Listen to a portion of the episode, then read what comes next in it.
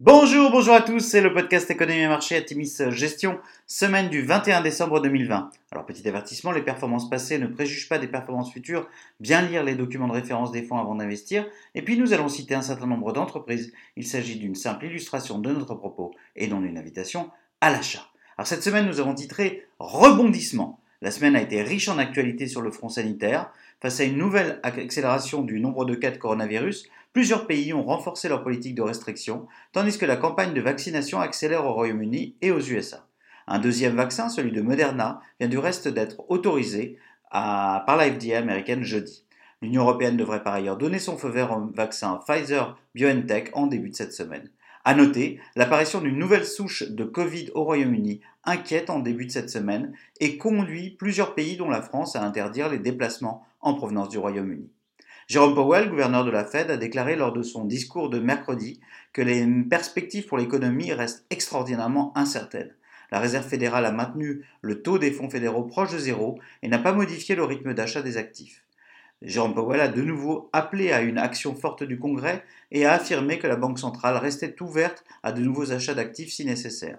Ces déclarations ont été appréciées des investisseurs.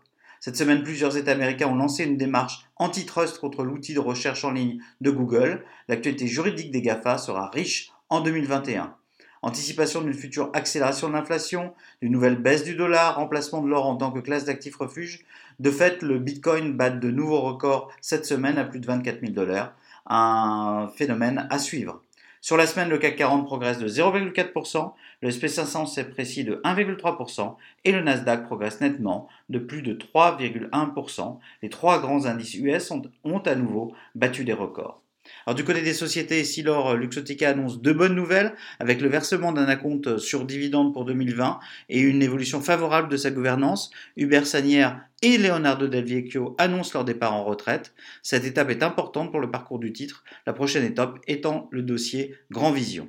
Accenture publie de très bons chiffres pour son premier trimestre 2021. La croissance du chiffre d'affaires est de 2% alors que la marge débite est de 16,1%. Le carnet de commande de la société est en croissance de 16%, avec notamment une très bonne dynamique de l'outsourcing. Les secteurs publics et de la santé sont particulièrement toniques selon le management. Nike affiche des résultats solides, le chiffre d'affaires ressort à 11,24 milliards de dollars contre 10,56 milliards de dollars attendus par le consensus.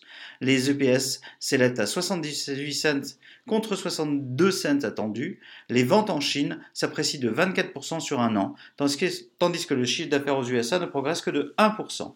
Les ventes en ligne progressent quant à elles de 84%. Et puis pour terminer, Tesla progresse fortement en anticipation de son intégration dans l'indice SP500. Tesla représentera environ 1% du SP500 dès lundi, ce qui devrait entraîner de nouveaux flux positifs à l'achat. Alors à venir, aux États-Unis, un accord de relance de l'ordre de 900 milliards de dollars a été conclu et doit être voté ce lundi. Il permettra un réel soutien des ménages et des PME à un moment où la nouvelle vague de Covid-19 impacte très défavorablement l'économie américaine. En Europe, l'apparition de la nouvelle souche de Covid et ses conséquences seront regardées de très près. Le suspense reste par ailleurs de mise quant à un éventuel accord sur le Brexit avant le 31 décembre. Le compte à rebours est lancé. Tous nos fonds sont dorénavant en territoire positif cette année, une réelle satisfaction compte tenu d'une actualité particulièrement piégeuse. Nos choix thématiques de long terme restent renforcés. Nous gardons un biais prudent compte tenu de l'imprévisibilité de l'actualité sanitaire notamment.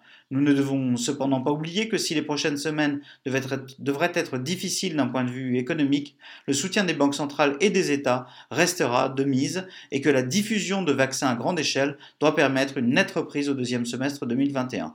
Les marchés anticipant toujours, la volatilité actuelle peut être source d'opportunités à moyen terme. Nous vous souhaitons une excellente semaine à tous et surtout nous vous souhaitons de très belles fêtes de fin d'année.